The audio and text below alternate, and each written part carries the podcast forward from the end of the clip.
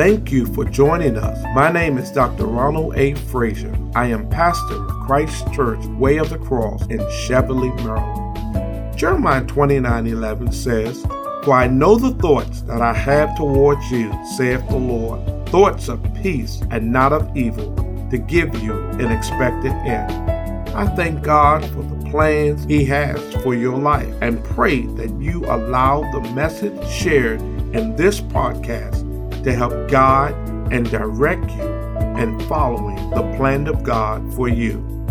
Join us every week as we share the Word of God.